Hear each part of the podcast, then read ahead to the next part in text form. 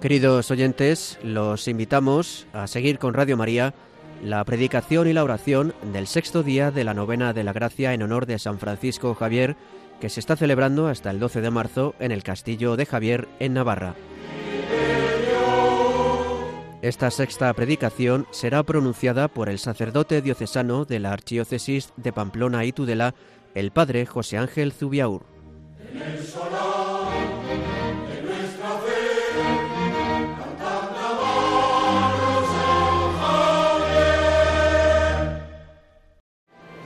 Buenas tardes. Les damos la bienvenida tanto aquí a los aquí presentes como también los que os unís a través de las diferentes emisoras de radio.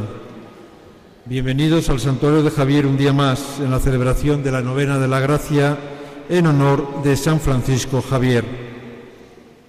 Les invitamos a vivir esta novena de la gracia como un tiempo de encuentro con el Espíritu siguiendo los pasos de nuestro santo patrón en el final del año jubilar del 400 aniversario de su canonización. En este sexto día de la novena, la predicación corre a cargo de don José Ángel Zubiaur con el título Javier y su carta magna sobre las misiones. Comenzamos la novena con el rezo del rosario para que la Virgen nuestra buena Madre inflame nuestros corazones y nos acompañe en esta novena. Buenas tardes a todos los que en este auditorio se encontráis reunidos en este jueves dentro de la novena de la Gracia de San Francisco Javier y saludar igualmente a todos los que desde sus casas se unen a esta oración. Me ha tocado a mí comentar esta carta de San Francisco Javier a sus compañeros en Roma. Y con temor y temblor, pues no soy un especialista ni muchísimo menos, sino un hombre apasionado que intenta imitar perdón, el celo de nuestro santo patrón, pues voy a compartir, o voy a intentarlo, de la misma manera que él compartió su vida con sus hermanos, pues el escrito al que yo me he tenido que enfrentar. ¿Quién es, lo primero de todo, San Francisco Javier? ¿no? Porque sabemos que es el patrón de Navarra o el copatrón de Navarra, patrón de las misiones, pero ¿quién, quién es él como humano, como persona? Es hijo de unos padres que quisieron darle la fe como mayor tesoro, es un hombre inteligente, es un hombre que va a París a forjar su futuro, es un estudiante, y es un hombre que en una vida laxa deja que Dios le vaya conduciendo. Coincide en la habitación del colegio donde vivía con San Ignacio de Loyola, que había luchado contra sus hermanos Miguel y Juan, aquí, en nuestras tierras, en Pamplona, y ahora lo tiene como compañero de habitación. ¿Cuál es el perfil de Francisco de Javier? Es navarro y es un hombre del que brota la alegría y muchas veces la intentará matizar con sombra de seriedad, dicen sus estudiosos. Es un hombre del que brota el ardor de sus paisanos, ¿no? de esta tierra, con gran sentido del humor y con una ardorosa energía. Deja que su fervor se transforme muchas veces en agradecimiento y su fervor le lleva a rayar muchas veces la temeridad. Y esa sensibilidad le hace muchas veces sentirse bajo de tono, ¿no? más triste. Tiene un carácter enérgico que prorrumpe muchas veces en manifestaciones de severidad, siempre franca y leal, pero que intenta suavizar demostrando su corazón paternal. En definitiva, y esto es algo que no podemos perder de vista, San Francisco Javier es humano, como tú y como yo. Y eso es lo que le permitió a él llegar a ser santo. No asustarse de su humanidad.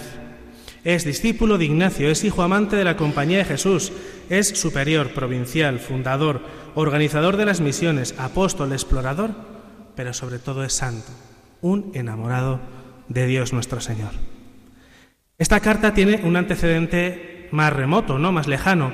Históricamente nos encontramos en un punto clave de la vida incipiente de la Compañía de Jesús. ha sido aprobada por el Papa, todavía no hay un superior, hay que elegirlo y Javier delega su voto y se pone en marcha para cumplir con el deseo de su madre la Iglesia, llevar ese amor de Cristo, esposo de la Iglesia, a todas las gentes, haciendo nuevos hijos para Dios, para el cielo, ganando almas para el cielo.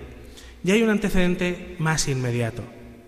Es el final del primero de los cuatro viajes que va a hacer San Francisco Javier. Había llegado hacía ya casi cuatro años a la India. San Ignacio ese mismo año había sido elegido superior de la Compañía de Jesús y sus compañeros ya habían entregado sus votos en manos del superior. Y San Francisco Javier recibe la noticia. Recibida la noticia por carta, emite sus votos en manos del obispo de Goa y responde a sus hermanos abriéndoles el corazón con lo que él está viviendo. Él había sido enviado allí a esa misión concreta y grave para visitar y recoger a los 20.000 parabas, ¿no? personas de allá, de esa etnia concreta, que habían sido bautizados seis años atrás, 20.000 personas, y que ahora se encontraban totalmente desperdigadas y no dedicándose a la fe, sino pues a lo que a ellos les parecía oportuno. San Francisco Javier tiene ahora mismo 37 años. ¿Qué nos cuenta en esta carta? Pues al principio y al final de la carta nos va a revelar su corazón. Comienza la carta diciendo, la gracia y el amor de Cristo nuestro Señor sea siempre en nuestra ayuda y favor. Amén. San Francisco Javier es el que siempre va a pedir el auxilio del Señor para todas las misiones que tiene que realizar. Duda de sus fuerzas, duda de su capacidad y de su sensibilidad y pide ayuda a Dios. La carta tiene como cuatro cuerpos. En el primero explica cómo evangeliza y a qué se dedica. Hay un cuerpo central que se divide en dos en el que aborda la realidad de, de quienes están llamados a ser misioneros y critica con fuerza y vehemencia a quienes les engañan a los fieles y termina la carta despidiéndose. En la primera parte muestra su humanidad y da las gracias a sus hermanos.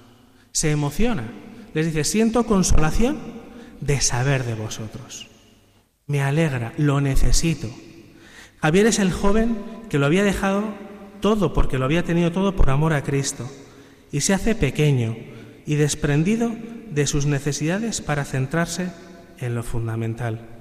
El auxilio de la gracia y el contento de las pequeñas cosas que Dios nos regala y le regala a través de nuestra realidad y de su realidad es lo que le va a sustentar.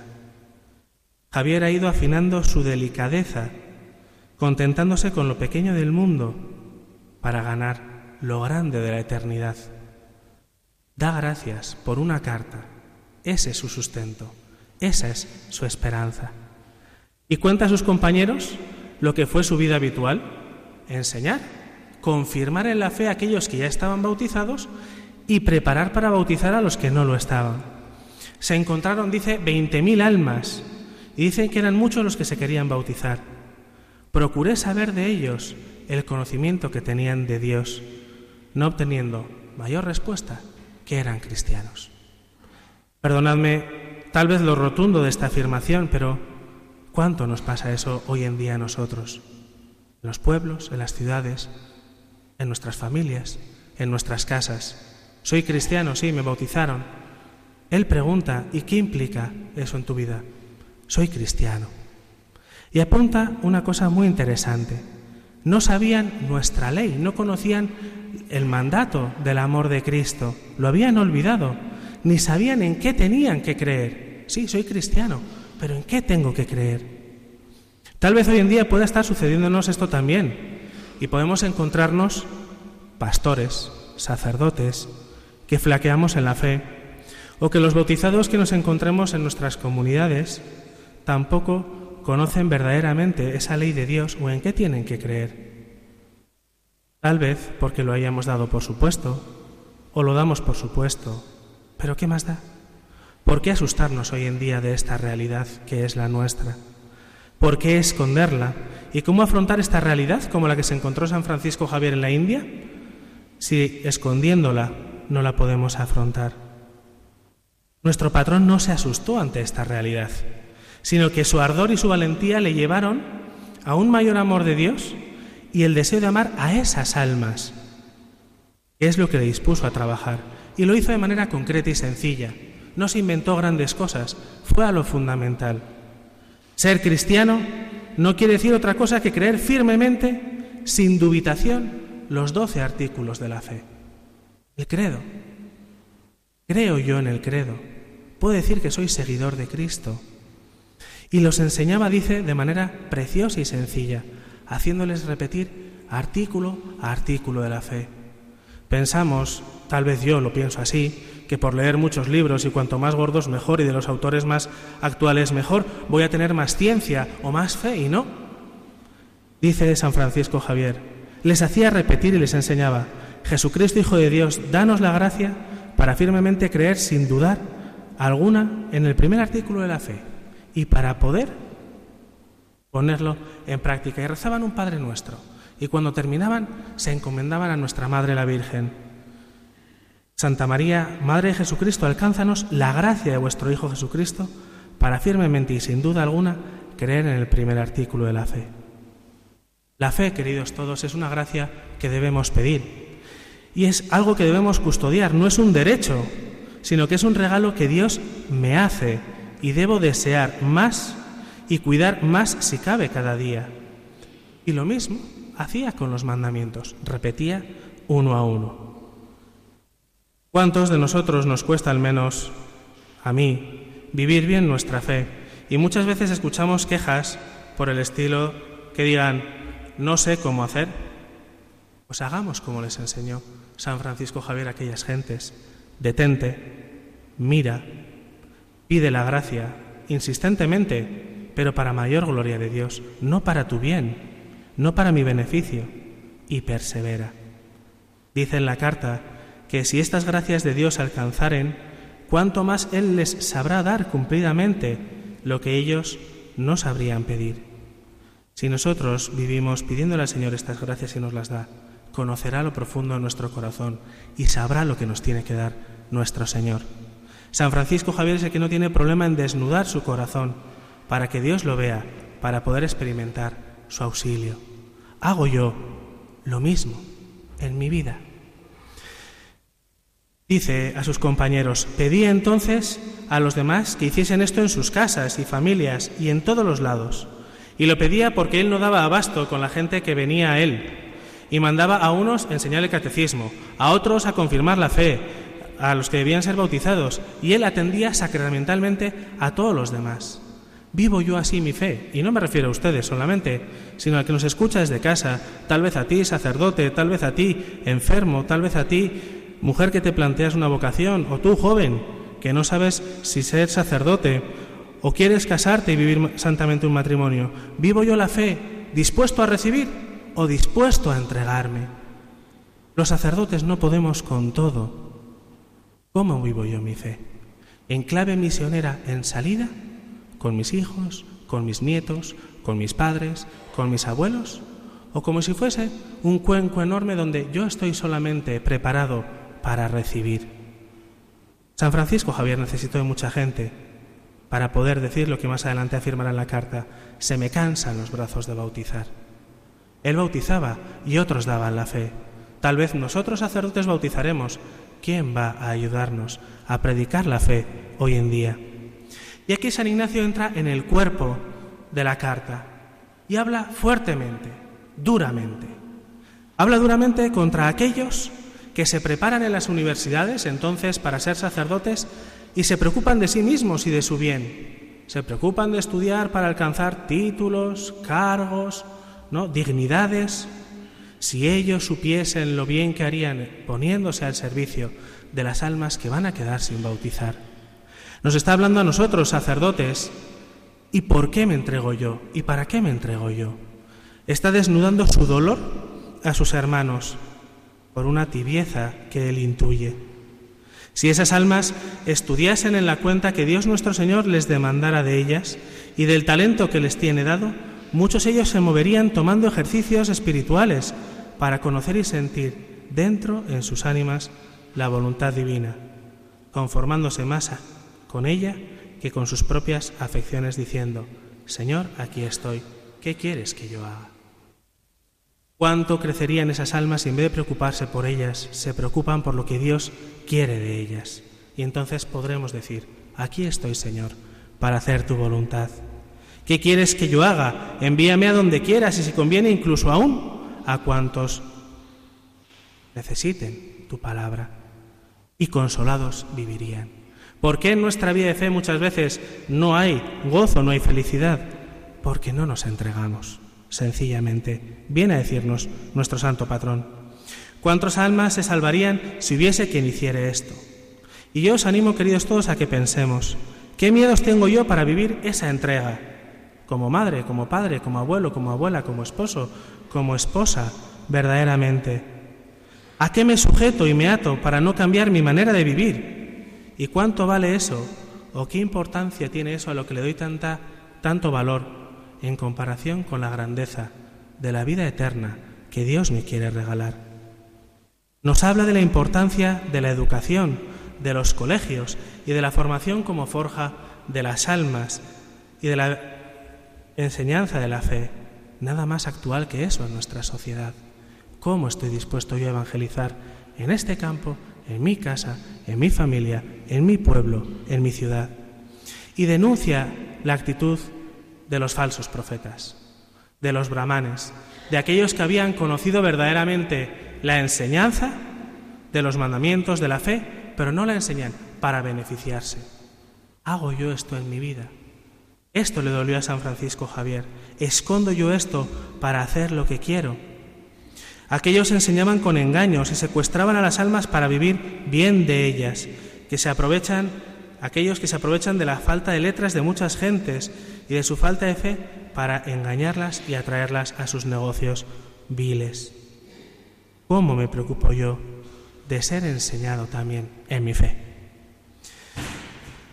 San Francisco Javier denuncia esos diosecillos que todos tenemos en nuestra vida y nos anima a buscarlos y ver dónde están. Y al final de la carta nos recuerda algo que ha dicho al principio. Quien vive evangelizando, quien vive entregado, quien vive derramándose, es consolado por Dios nuestro Señor. Quien vive en, él, en la misión siente el gozo y la paz y lo habitual es que no sufra ni tema por defender la verdad. Y eso nos ahorra sufrimientos. Y termina la carta. Termina la carta con una despedida a sus hermanos, pidiéndoles perdón pidiéndoles perdón por tantas veces que no les ha escuchado, que no ha aprovechado en Roma para estar con ellos, para aprender de ellos, les llama hermanos. Está hablando de la necesidad que tiene de sentirse compañía de Jesús, miembro de un cuerpo apostólico, no solo, necesita de ellos y va a apelar a su oración. Rezad por mí, porque lo necesito para entregarme. Y es una invitación actual a que nosotros vivamos de esta manera orando para poder entregarnos, porque sin oración no hay misión. Vuelve a mostrar su humanidad y cómo en ella se ve sujeto en su entrega por el amor de sus hermanos y de su oración, la caridad. Y da gracias profundas a Dios por haberle concedido el regalo de ser miembro de la compañía de Jesús. Y termina haciendo dos oraciones. En la primera muestra su más absoluta sensibilidad y delicadeza, que es una de las mayores virtudes que tuvo San Francisco Javier.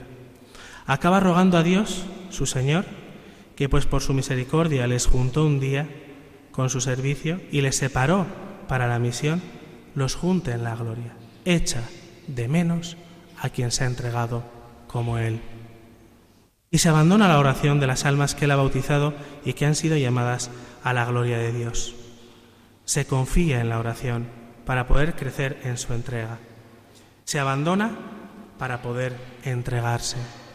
¿Busco yo mi seguridad o verdaderamente busco la confianza en Dios para darme?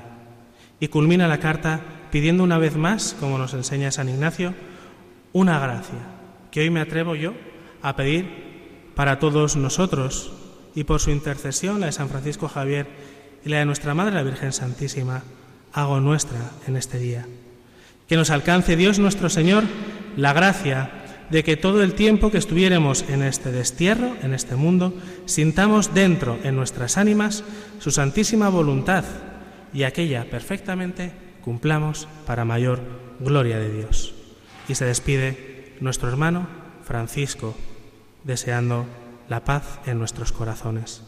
Queridos todos, que este breve comentario sirva para darnos cuenta de la realidad a la que el Señor nos ha llamado, la necesidad que tenemos de vivir en comunidad y la necesidad que tiene el mundo de que Cristo le sea anunciado en verdad.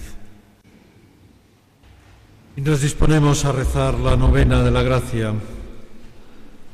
Atraídos por tu figura y confiados en tu intercesión, acudimos de nuevo a ti, Francisco de Javier.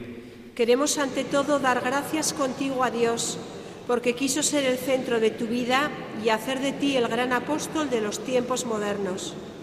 Alcánzanos de Él, en primer lugar, la gracia por excelencia de amarle también nosotros con todo el corazón y ser testigos de Cristo con la palabra y la vida. Y además, si es para su gloria y bien nuestro, la gracia particular que pedimos en esta novena. Y presentamos nuestras intenciones por las de cada uno de los que participamos en esta novena, roguemos al Señor. Te rogamos, óyenos. Por la Iglesia, para que toda nuestra vida, recursos y energías estén puestos al servicio de la causa de Jesús, roguemos al Señor. Te rogamos, óyenos.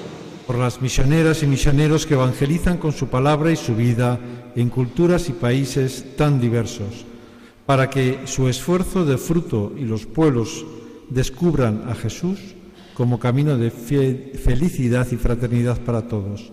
Roguemos al Señor. Te rogamos, óyenos. Por la paz en el mundo especialmente en Ucrania, para que el Señor nos ayude a ser instrumentos de su paz y constructores de un mundo más justo y humano. Roguemos al Señor. Te rogamos, óyenos. Eterno Dios, creador de todas las cosas, acordaos, que vos, nos, creasteis a vuestra imagen, y semejanza. Acordaos, Padre Celestial, de vuestro Hijo Jesucristo, que derramando tan liberalmente su sangre, reveló tu amor inmenso.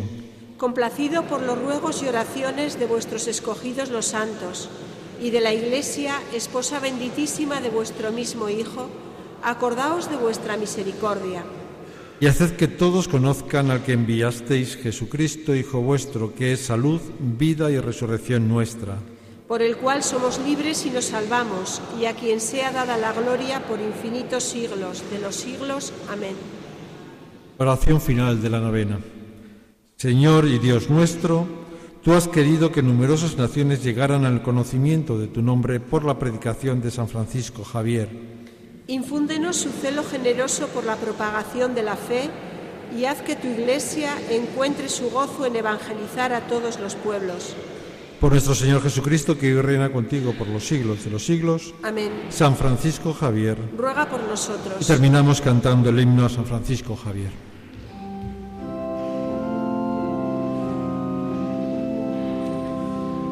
En el eco de tus montes vibre eterna esta canción.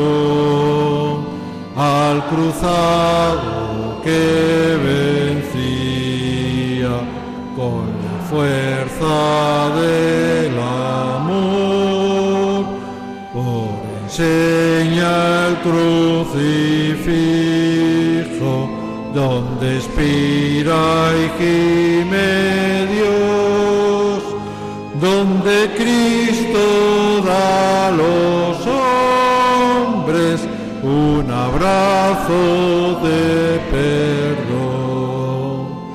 En el solar de nuestra fe, cantemos todos.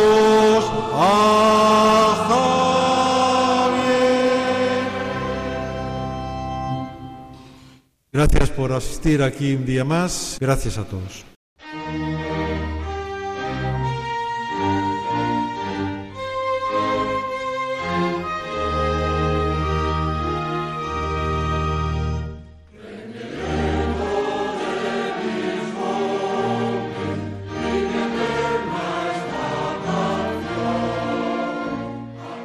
Así, queridos oyentes, concluye la predicación y la oración de este sexto día de la novena de la gracia en honor de San Francisco Javier.